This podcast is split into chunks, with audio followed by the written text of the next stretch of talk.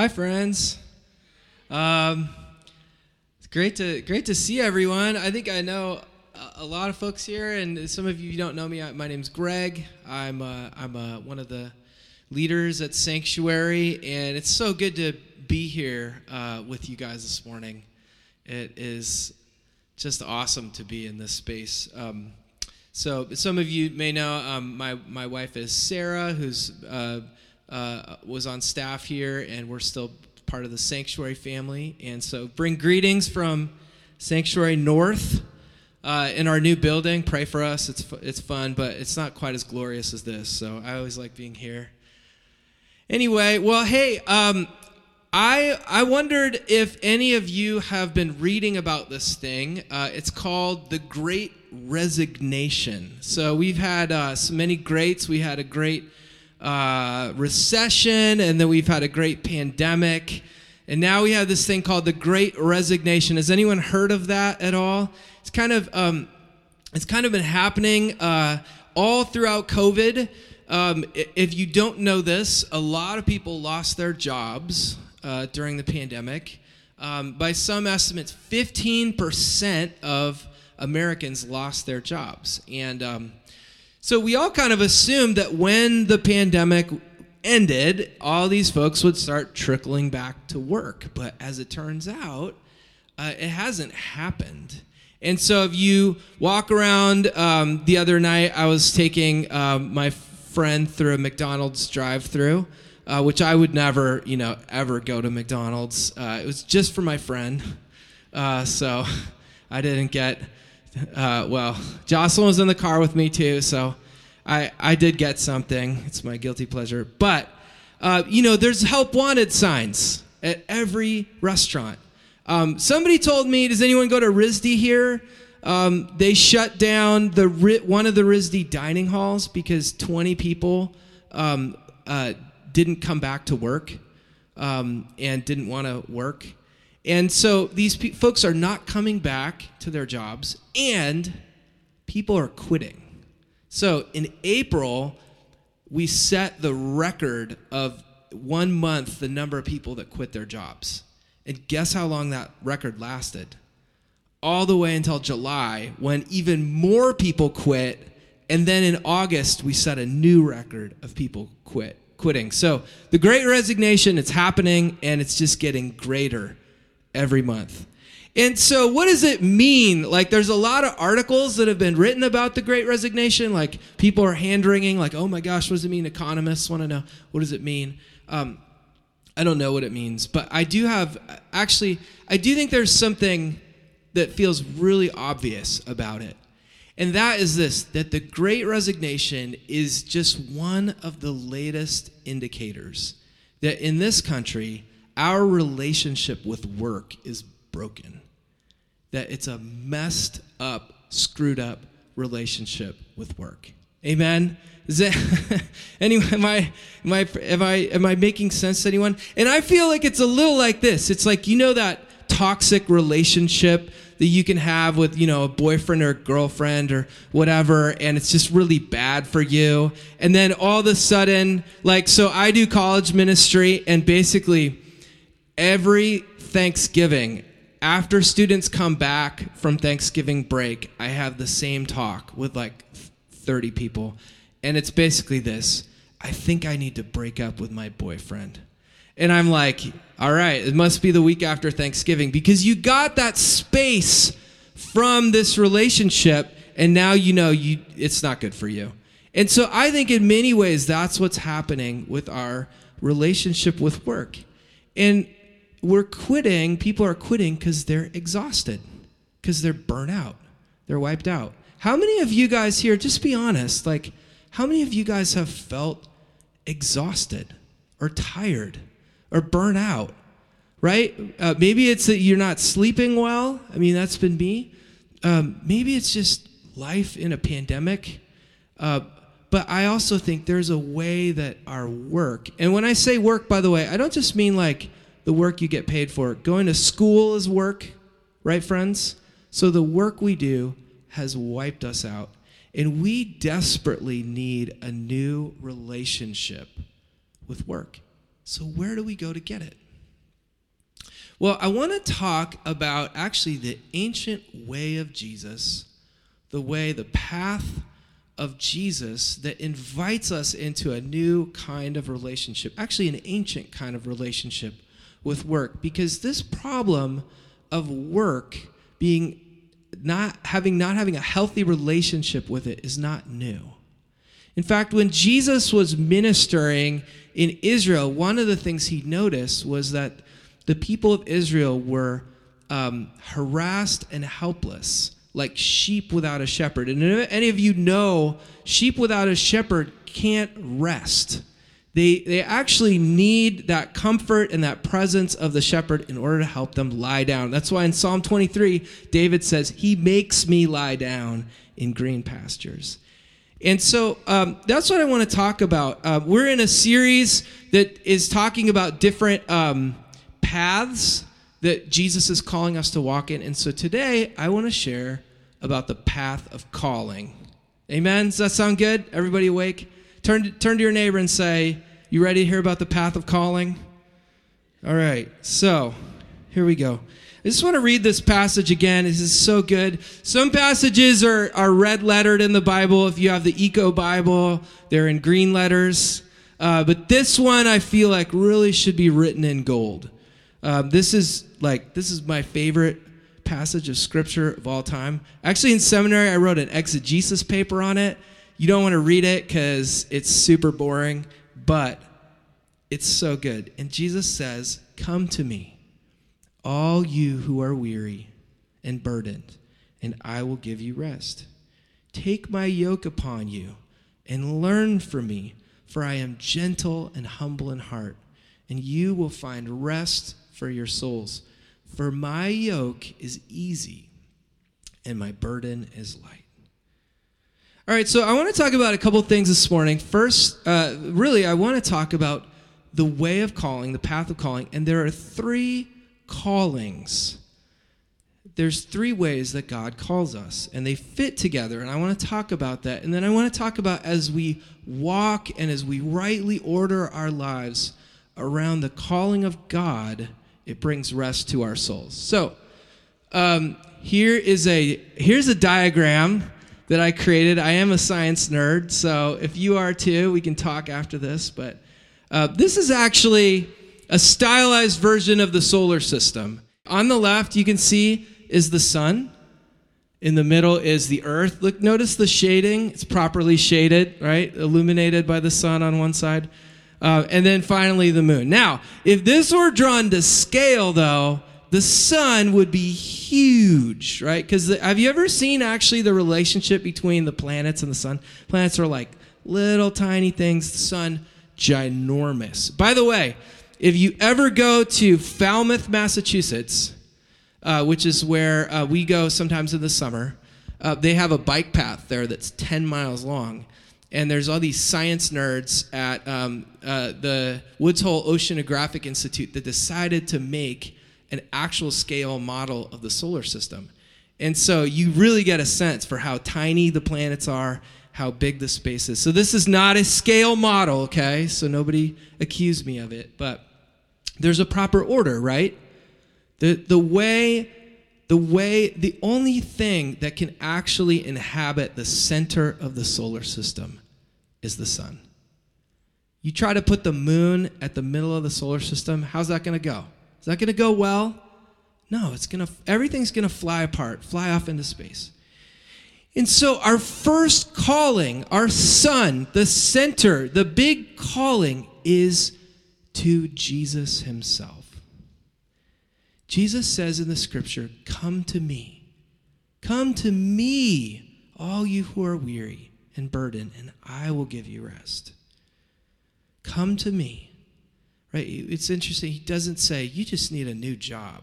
No, he says, Come to me, the person. And so at at the heart of all this is that we as human beings were created first and foremost for a relationship with the God who made us. That is the only thing that is massive enough to occupy the center of meaning in our lives is that God made us for relationship with him. This is the call to salvation. This is the call to our identity as God's child. This is the call to be part of the family of God. So, in his book, Courage and Calling, Gordon Smith calls this the general calling because it's a general calling that's made by God to every single human being that's ever lived. Come into a relationship with me. And this is the first calling because it's the most important calling we have. I don't know if any of you have ever walked with someone in the latter stages of their life, walked with someone uh, as they prepared to die. Um, but it is a it, it's something unfortunately I've had to do twice uh, in the last two years. So uh, a few months ago, my wife's mom passed away uh, to be with the Lord, and then a couple um, a couple months earlier, my mom died, and so um, there's something about death that puts things in their proper perspective. And here's here's an insight I can offer you if you haven't walked with someone on this journey. When someone is on their deathbed, they're not asking questions like, What was my salary? They're not asking questions like, What was my job title? They're not asking questions like, How did I do on my last annual review? They're not asking questions like, What grade did I get in this class? They're not asking any of those questions because they're not actually important. What is important on your deathbed? How's my relationship with my Creator? How are my relationships with the people that are most important to me? Is there unfinished business I need to attend to before I die? Right? And so there's something about remembering that that's really important for us. It's really important. You know, I don't think it's actually helpful to. How many of you remember as a child being asked this question by adults? Um, I was thinking about this. What are you going to be when you grow up? Did anyone ever ask you that? Hey, what are you going to be when you grow up? What's that? Your mother and father asked you that. And Lord bless your mother and father. But you know what? I'm just going to be straight. That is not a helpful question to ask children. You know why? Because it communicates to them that actually uh, there's somebody other than they already have been created to be by God that they need to become later in life. Does that make sense? Actually, what's true is the most important thing about a child is the same thing, the most important thing about someone on their deathbed. What is it? That you are created by God, loved by God, made in His image that he loves you so much that he died on the cross for you. There's nothing you can do to make him love you more, and there's nothing you can do to make him love you less. Would you like a relationship with that God? Right? That's the most important thing. And we communicate with our kids like, what do you want to be when you grow up? As, as if like somehow you aren't anything until you get this job or this career, right? And by the way, people can have many jobs in their lives, right? Are we created to just do one job? I don't think so, right? People switch jobs all the time. But who we are is most important. So I think it would be helpful to ask kids, I've just proposed this to us. Let's ask kids, hey, what would you like to do when you grow up? And what kind of person would you like to become? And by the way, do you know who you already are? So, just a little pet peeve of mine. Um, but I think actually one of the, this connected to one of the reasons our culture is so exhausted, so burnt out, and that is that we look to work the moon in the solar system to do for us things that only God can actually do, to give us identity, value, meaning, purpose. Only God can do those things. I read this article in the Atlantic Monthly that I found was profound, and here's the title. It's the title of it was, um, wait, where's the title? Is it up there? Oh yeah, it was about workism. I, I lost the title, but anyway, I think it's like workism is is leaving us empty and exhausted. But anyway, they describe this belief called workism, and I thought I found it profound. It's the belief that work is not only necessary to economic production, but it is the centerpiece of one's identity and purpose. Workism, work is at the center of identity and purpose. And that belief is flying around in our culture. Oh, yeah, the title of the article Workism is Making Americans Miserable. So, this again from the Atlantic Monthly. And here's what they said about it. Um, they said, for the college educated elite, work has morphed into a religious identity, promising transcendence and community, but failing to deliver. They say the decline of traditional faith in America has coincided with an explosion of new atheisms. Some people worship beauty, some worship political identities, other worship their children but everybody worships something. And workism is among the most potent of the new religions competing for congregants. So, this is the Atlantic Monthly, and, uh, but there's a word for a belief that something other than God is worth worshiping and promises us uh, transcendence, identity, meaning, and purpose. Does anyone know the, the, the biblical word for this?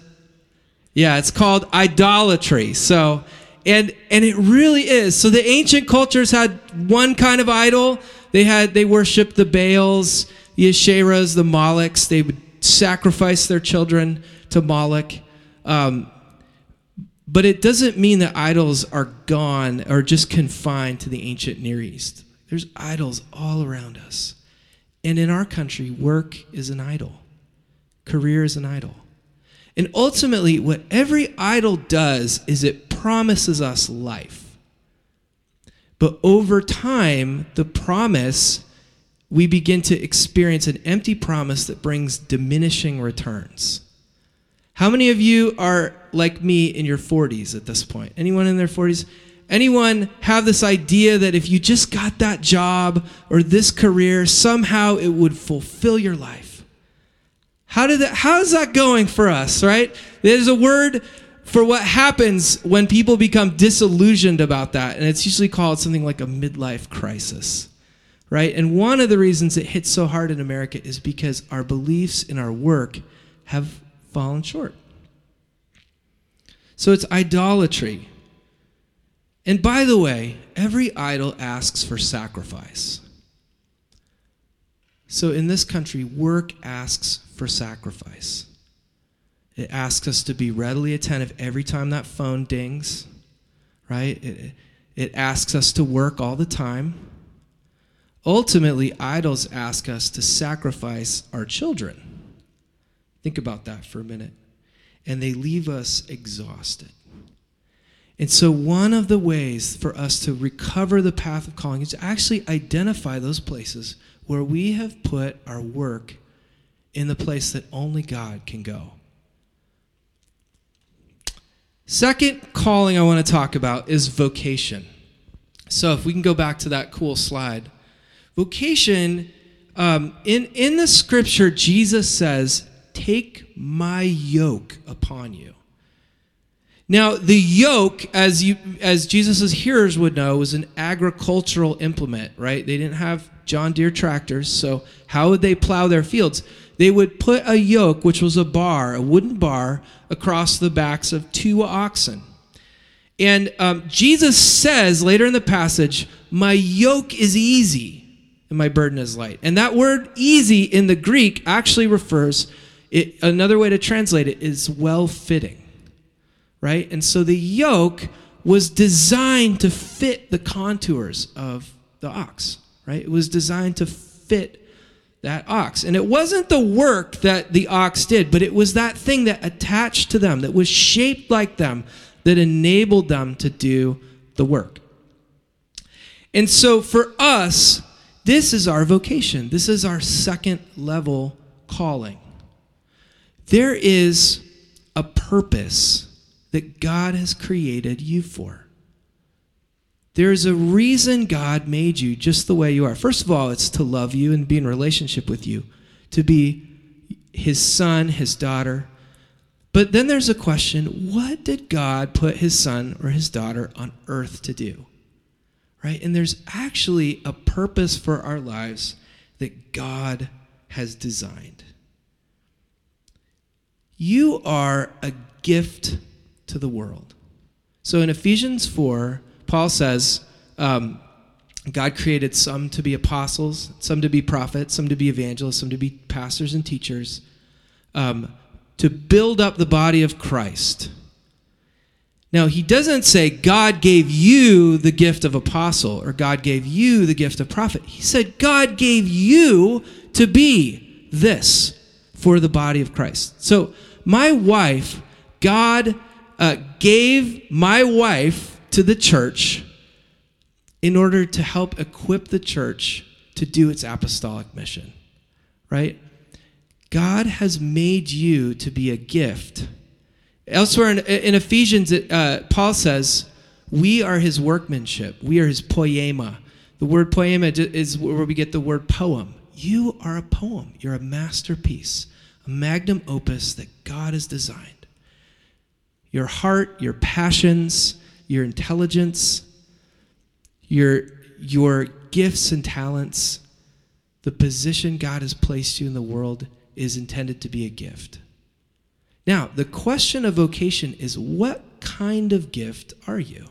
Right? Sometimes you get to Christmas morning and you have a gift and it's a big flat gift and you're like, I think this is going to be a new vinyl LP for my record collection. And you open it up and yes, it is. And sometimes if you're a kid, it's a box of Legos. And the question is, what kind of gift has God made you to be for the world? Why did God create Chris Cordone? What, why did God create you? Sometimes um, our calling, our vocation aligns with our day job. Okay, we have a day job and we have a vocation. Our vocation is larger than our day job. So for Pastor Andrew Book, his calling and his day job line up quite well. For other people, they don't always. They don't always line up perfectly. Um, and maybe sometimes for some people, their day job is a way to support their vocation, right? Their nine to five work is actually a way for them um, to support their family, to provide a, a, a standard of life so that they can live out a larger calling. So, Think of uh, Saul of Tarsus, for example, right? Remember him from the Bible? He was a tent maker. That was his nine to five, that was his job. But was that his calling? Not really. Saul of Tarsus was called to become Paul, the apostle to the Gentiles. Martin Luther King was a pastor, right? But was that his was that his full vocation? Yes, but also there was a larger job as a prophetic leader for our country that God called Martin Luther King to do. So, for us, the question is have we figured out our vocation? Have we figured out what it is, why God has called us?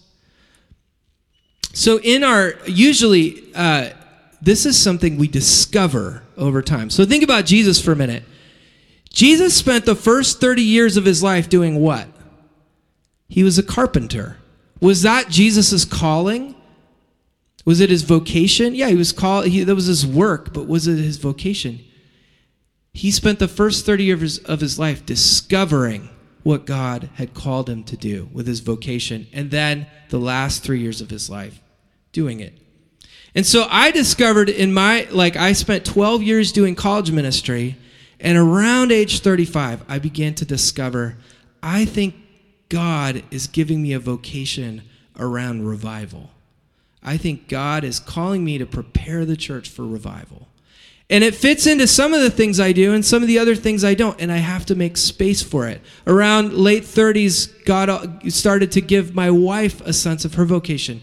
It's actually what led her uh, ultimately to leave uh, unfortunately for Sanctuary, the, the role of pastor and to start her own business because God was giving her a vocation. And this was the best way for, for her to live it out.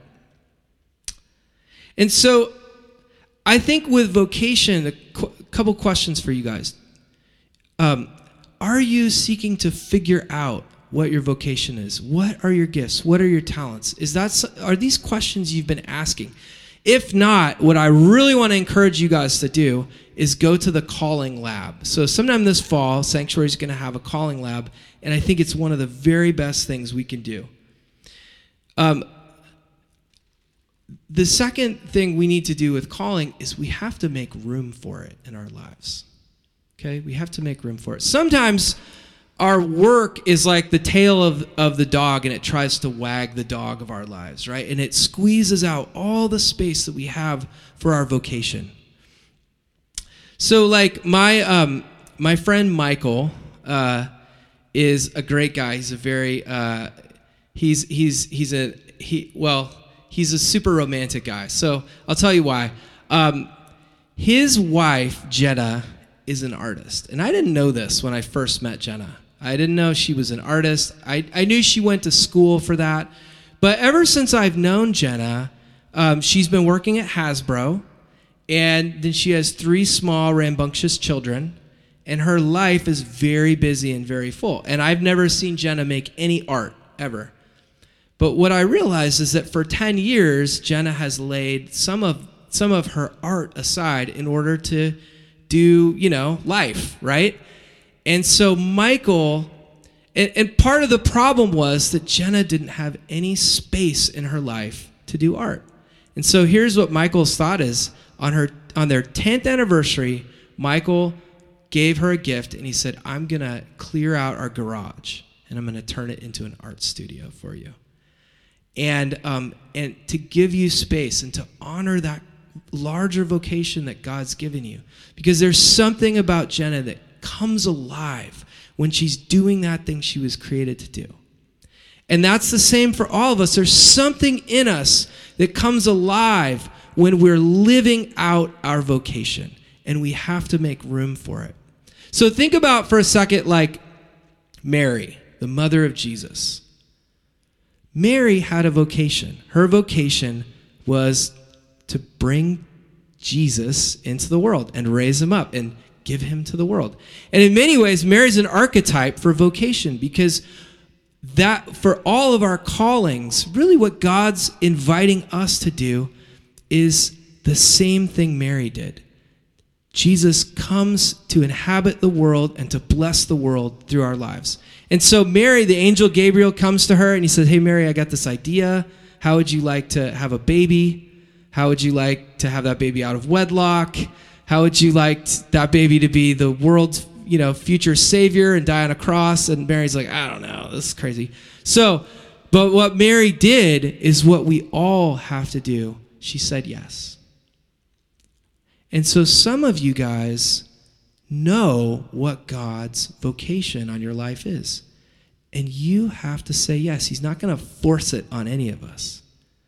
But he's inviting you, will you do this work with me? And we have to say, Yes, Lord. And Mary says, I'm the Lord's servant. Let it be to me as you said. And then Mary had to make room. She literally had to make room in her life for this vocation. It was disruptive, it was scary. Sometimes when God puts a vocation on our lives, it actually disturbs the rest of it. Sometimes it means, actually, we need to leave this job we need, this job is not allowing me to do the thing that God put me on earth to do. And so that's time to ask questions. My boss wants me to work all the time. I'm taking 12 classes this semester. I don't even know if that's possible, right? And so then to make room for our vocation, we have to say, actually, I need to have a heart to heart with my boss. I need to do less stuff.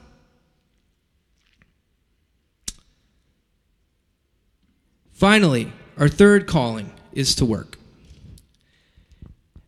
Now, our work, another way to talk about work is just what are the duties and obligations that God has put before me today? Okay? So, some of these are our paid job, some of these are not a paid job, right? Um, if you go to school, you have work to do, and they're not paying you. You're paying them to do work for them. It's cr- I don't know how they get away with that. Raising children is work. By the way, raising children is also a calling. So it's a vocation for us. And I think it's a vocation that we've undermined, that we've sacrificed on the idol of our work. But preparing the next generation to follow Jesus, the most important thing we can do. Um, doing laundry is work. Uh, it's work I don't do because I purposely mess it up so that my wife won't let me do it. Um, organized, secret, guys, listen. Uh, but same, it works in reverse for cooking. She screws that up, so then I have to cook. So taking kids to sporting events, um, studying in the library, driving across town, Ubering across town. These are all work. Um, in the scripture, Jesus talks about a burden.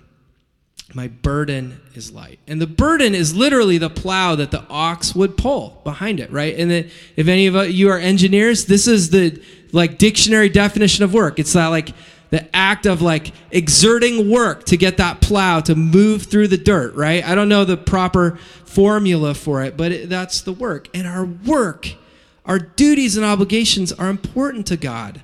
In Colossians, Paul says uh, he gives instructions to, instructions to slaves and masters. And that's not a great, you know, we don't like that passage, but there is a way that it actually does connect to our modern employer employee relationship right? Not in every way, but in many ways it does. And he says um, to employees, whatever you do, work at it with all your heart, as if working for the Lord. God sees and honors our work, but it doesn't define our identity. And so, over the span of our lives, our job is to bring these three callings into alignment, right? We're looking for congruity. How do these pieces fit together in our lives? Right? Um, we need to discover how to live out our vocation and identity in our work. So, some of you guys, maybe you got a raise recently. Maybe you're killing it in your job. And God's giving you a ton of extra money. Maybe the question to ask is, Lord, how am I called? I, how am I called to be a blessing and a gift to the church and the human family with what you've given me, right? Um, what is your larger vocation? Some of you guys, your job takes up every spare ounce of your life, and there's no room. There's no room for God, right? So for some of you, you wake up in the morning, your to do list is so long that there's no space for God at all. You know what I think that is? That's lame. because who's supposed to be at the center of our universe? It's God. How lame is that that this moon is taking the center of the it's not supposed to work that way. And so then the question is we need to find less stuff to do so that we can be in relationship in meaningful relationship with God. Our work needs to orbit our calling and our calling orbits God.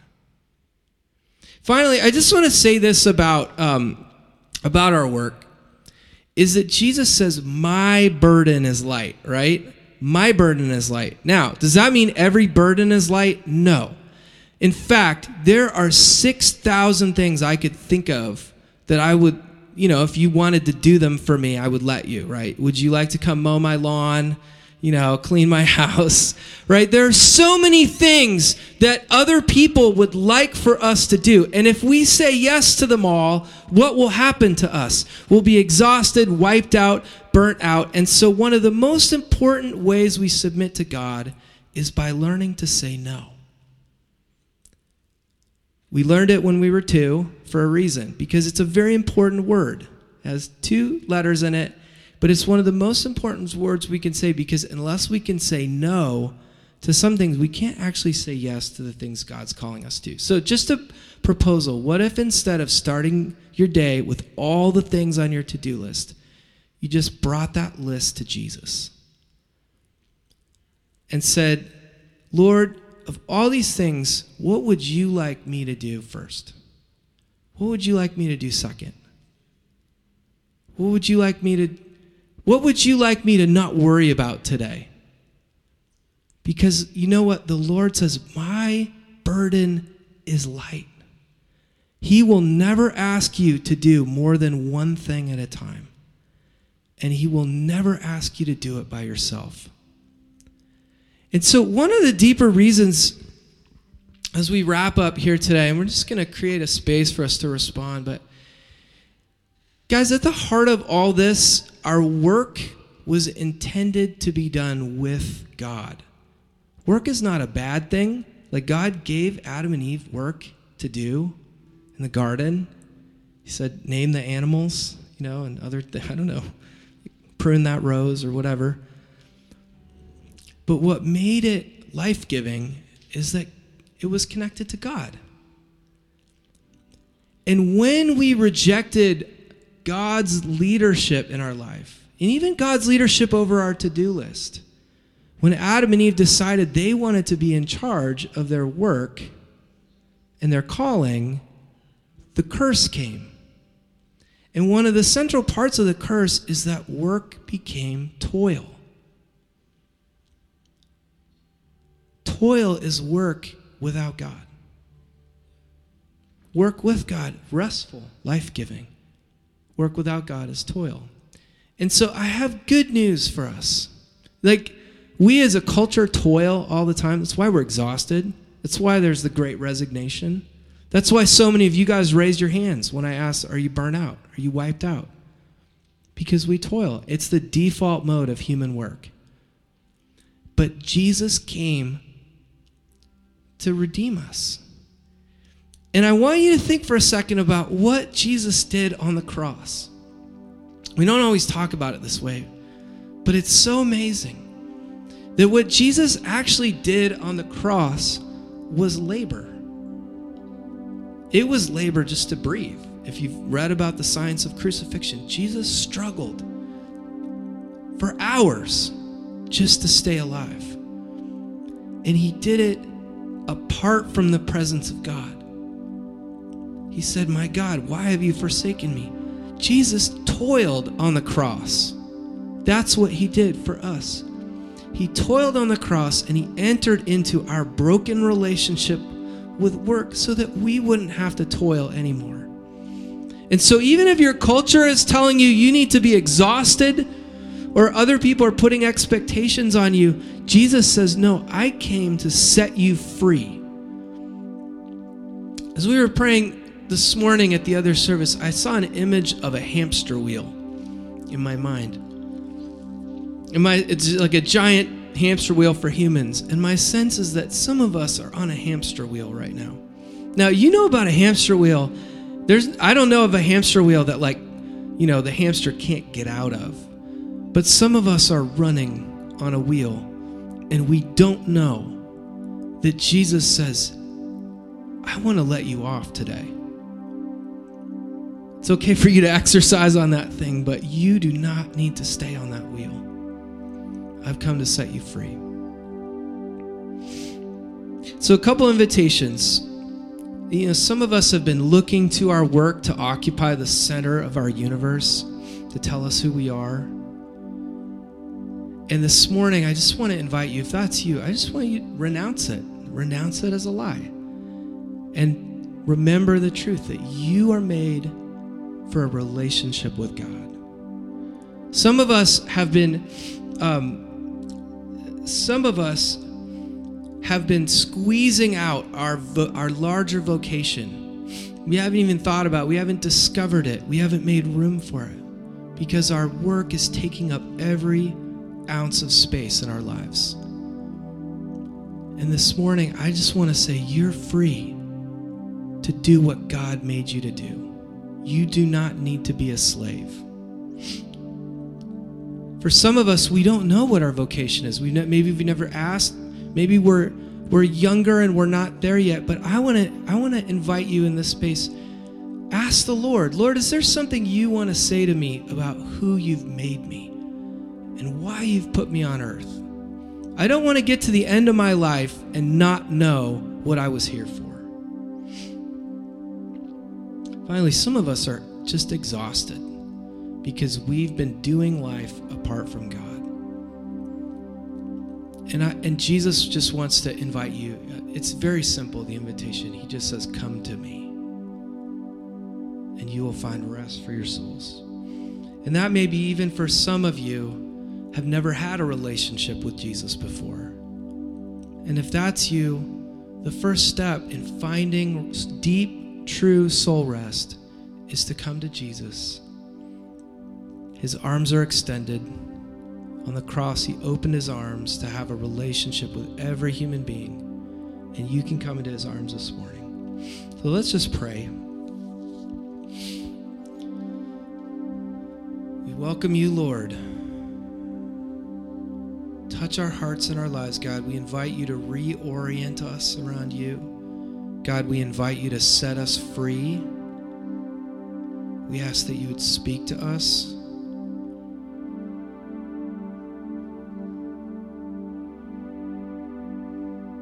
Right now, Holy Spirit, I just pray that you would be you that our ears would be open, that we could hear the things that you're saying to us to bring us life.